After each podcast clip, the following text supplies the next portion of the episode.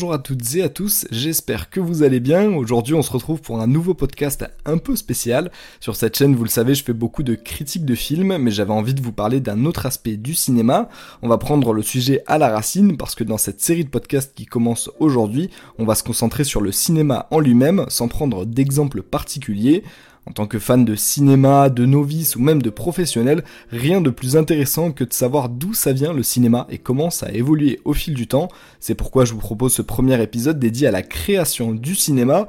On va donc explorer ensemble une période qui commence à la fin des années 1890 et qui va durer jusqu'aux années 20, une trentaine d'années pendant lesquelles le cinéma va naître, connaître des controverses, des évolutions et voir émerger ses principaux acteurs, dont certains sont encore présents aujourd'hui. Bref, vous l'aurez compris, il est pour nous de plonger dans la genèse du 7e art, et ça commence maintenant.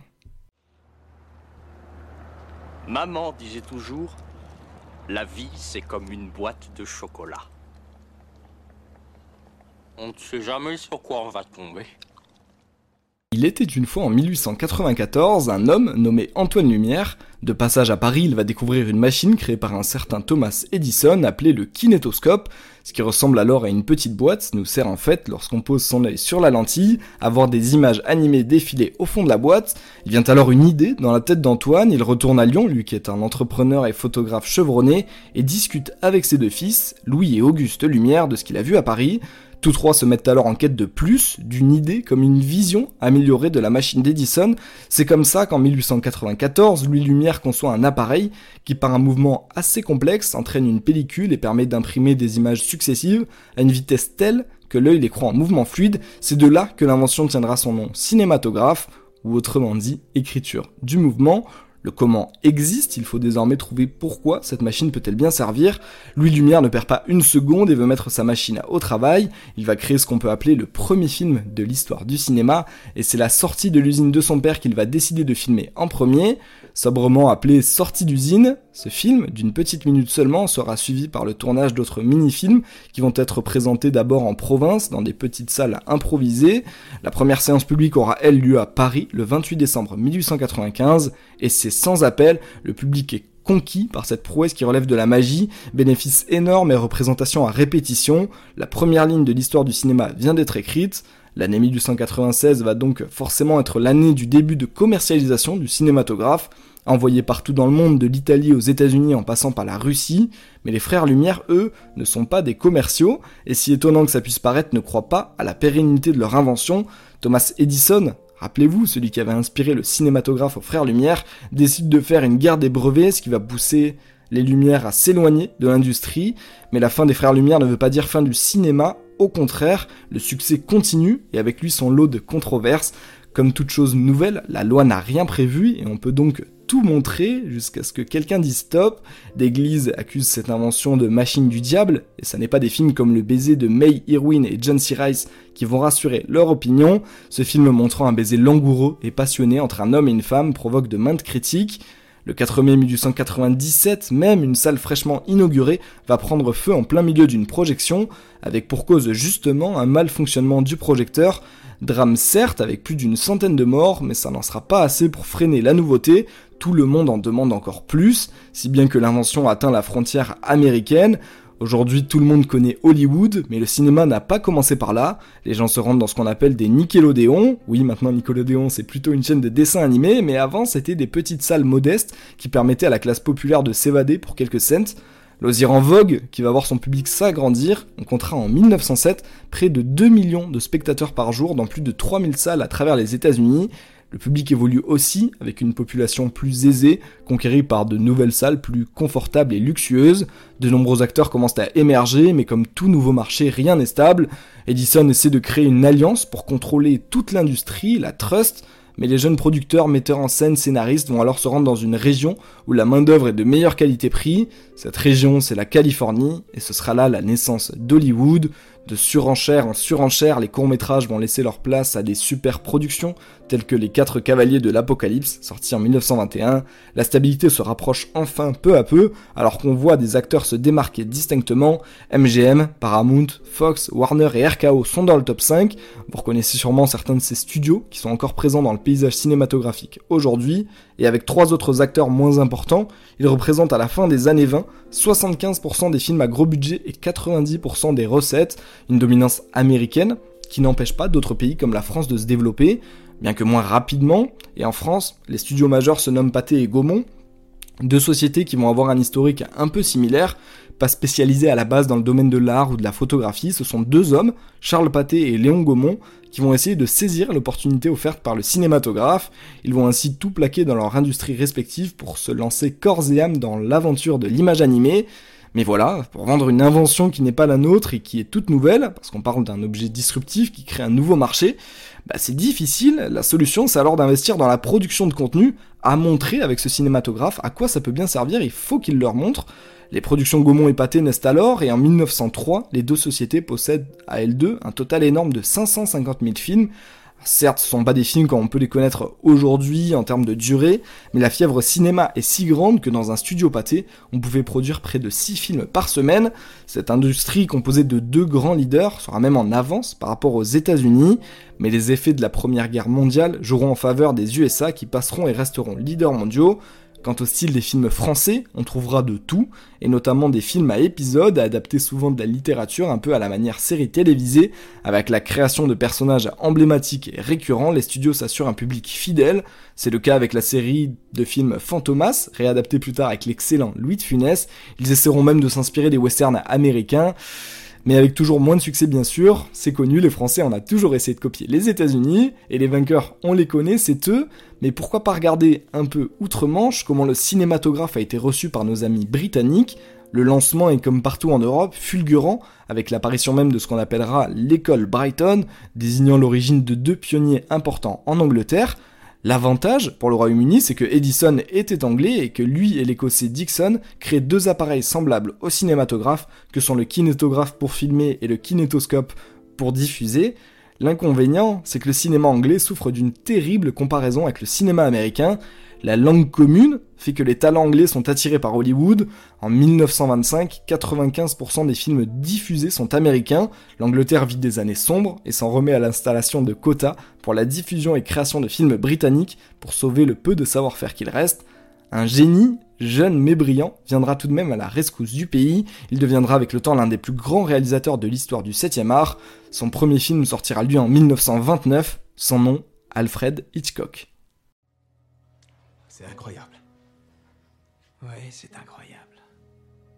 Parce que ce ne sont, en fin de compte, que des images figées qui sont séparées par des zones d'ombre. Mais il se trouve que notre nerf optique a un défaut. Alors, si je fais défiler le film à 24 images par seconde, on ne voit plus aucune zone d'ombre. En Europe, la France et l'Angleterre ne sont pas les seuls pays à tirer parti de l'invention des frères Lumière. Les pays nordiques ont leur génie, avec Stiller et Sjöström, mais ça ne sont pas les seuls à se démarquer par leur style particulier. L'Italie se spécialise, elle, dans les films spectaculaires, représentant souvent des scènes historiques, comme avec le film Les Derniers Jours de Pompéi, ce film et plein d'autres créeront le genre du péplum. Les États-Unis commencent même à investir dans les productions italiennes car ce sont elles qui sont vraiment la continuité entre le théâtre et le cinéma, même code mais technologie nouvelle. La Première Guerre mondiale ne va pas affaiblir l'industrie, mais sa chute arrivera quelques années plus tard, en 1923, car désormais Mussolini est au pouvoir et le pays n'est plus le même.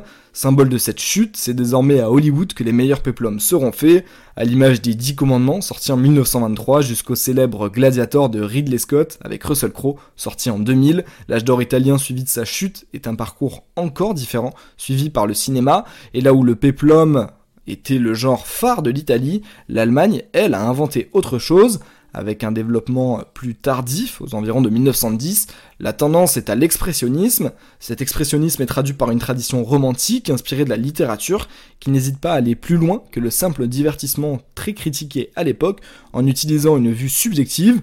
La tendance démoniaque suit cette vague avec la retranscription de mythes littéraires très anciens, comme le sont des films comme Le Golem ou Le Cabinet des figures de cire, à la manière un peu du monstre de Frankenstein, mais comme toujours les talents allemands seront remarqués par Hollywood et attirés par les possibilités infinies que le cinéma américain offre. Décidément, c'est toujours les mêmes qui gagnent, et depuis le début de ce podcast, vous l'aurez sans doute remarqué, il y a un événement dont on n'a pas encore parlé en détail qui a pourtant bouleversé le paysage cinématographique. La Première Guerre mondiale, aussi appelée Grande Guerre, a eu pour conséquence de renforcer la domination américaine et de fragiliser certaines industries européennes. L'outil sera néanmoins très utilisé pendant cette période à des fins de propagande ou pour montrer un point de vue réaliste sur les horreurs de la guerre, le ministre britannique de l'époque qualifiera le cinéma de langue universelle, symbole d'une guerre dans la guerre qui faisait rage à l'époque dans le monde. Toutes les armées possédaient leur propre service de cinématographie. Quoi de mieux pour motiver les troupes et l'arrière-base que des vidéos héroïques des courageux soldats La censure déjà forte à l'époque ne permettait pas encore de montrer une vision pacifiste de la guerre. Récemment sur Netflix, est sortie une nouvelle version d'Al West Rien Nouveau, récompensée aux Oscars. La première version était, elle, sortie en 1930 et montrait l'embrigadement de soldats allemands, une vision humaniste interdite dans les années 20. Et si on commence à voir que le cinéma pouvait être un, outil politique, un qu'il avait déjà compris à l'époque, c'est Lénine, le cinéma soviétique, bien que tardivement entré dans la course, dans la course au cinématographe, bah, ce seront les premiers à créer une école de cinéma en 1917, et les réticences de figures artistiques importantes comme le poète Mayakovsky, une fois mises de côté, laisseront place à une euphorie qui durera jusqu'à ce que le pouvoir prenne trop de place et n'influence trop le cinéma de l'époque. Des films comme L'homme à la caméra seront quand même des sources de style et de techniques riches, oui, à l'époque, on a déjà des grands metteurs en scène, et si en un siècle le cinéma a évolué sur les effets spéciaux et autres nouvelles techniques, les mouvements de caméra restent eux les mêmes et le vocabulaire aussi. Et on arrive d'ailleurs au petit point technique de ce podcast. Il est temps pour moi de vous expliquer un peu ce qui se cache derrière des mots comme gros plan, travelling ou encore plan large des termes confus, parfois même pour les plus cinéphiles. Euh, le travelling, par exemple, c'est une méthode inventée il y a un petit moment par Giovanni Pastrone pour le tournage de son film Cabiria en 1913. Il fixe sa caméra à un chariot à roues et permet ainsi un déplacement du point de vue pendant une même scène, un mouvement fluide et stable pour se rapprocher, s'éloigner, même suivre un objet en mouvement. Chaque mouvement de caméra, si petit soit-il, et d'ailleurs même l'absence de mouvement parfois, permet au réalisateur de transmettre une émotion parce que c'est fait pour ça, et le plan large, qui lui est un plan éloigné, montrant la scène dans son ensemble, permet de situer la scène, son contexte, et de donner des informations au spectateur. Le gros plan qui s'apparente à une vue rapprochée du visage d'un personnage montre quant à lui une émotion un sentiment. Ces trois mouvements très importants, mais des mouvements de caméra, il en existe une infinité. Et si on s'en limitera aujourd'hui à ces trois-là, croyez bien que ce sera avec plaisir de pouvoir vous en présenter d'autres plus tard. Mais revenons à nos moutons. Nous sommes donc au début du XXe siècle, et il me reste à vous parler d'un dernier mouvement cinématographique de l'époque, c'est peut-être le plus représentatif de tous, le nom du mouvement, le burlesque muet, ne vous dit peut-être rien, mais si je vous parle de personnes comme Harold Lloyd ou de Charlie Chaplin, ça vous parlera sûrement plus, destiné à faire rire, ce genre manié déjà à la perfection, l'absurde et le comique, Chaplin restera à jamais l'acteur le plus emblématique, inventeur du personnage du Charlot avec la canne et le chapeau melon, un homme qui traverse les années, les révolutions technologiques sans forcément comprendre tout ce qui lui arrive, avec un peu une niaiserie. Les temps modernes montrera par exemple d'un œil innocent l'industrialisation, quand le dictateur se moquera presque ouvertement d'Adolf Hitler, sa génération de comiques mieux disparaîtra malheureusement presque d'un coup avec le passage au parlant et seul Chaplin demeurera une icône. La disparition du muet à la fin des années 20 marque un tournant dans l'histoire du cinéma et une autre période s'ouvre, période qu'on pourrait surnommer l'âge d'or du cinéma et qui encore très récemment nous était montré sur grand écran avec Babylone de Damien Chazelle. Je vous en ai d'ailleurs parlé dans un podcast. Je reviendrai pour ma part plus tard vous parler de cette époque et de tous les secrets qu'elle renferme. J'espère que ce premier podcast plus historique sur la période de la naissance du cinéma vous aura plu. N'hésitez pas à vous abonner pour retrouver le prochain. D'ici là, je vous dis à bientôt. Et comme le dit Harry Potter, Cinémateur, c'est le podcast du cinéma.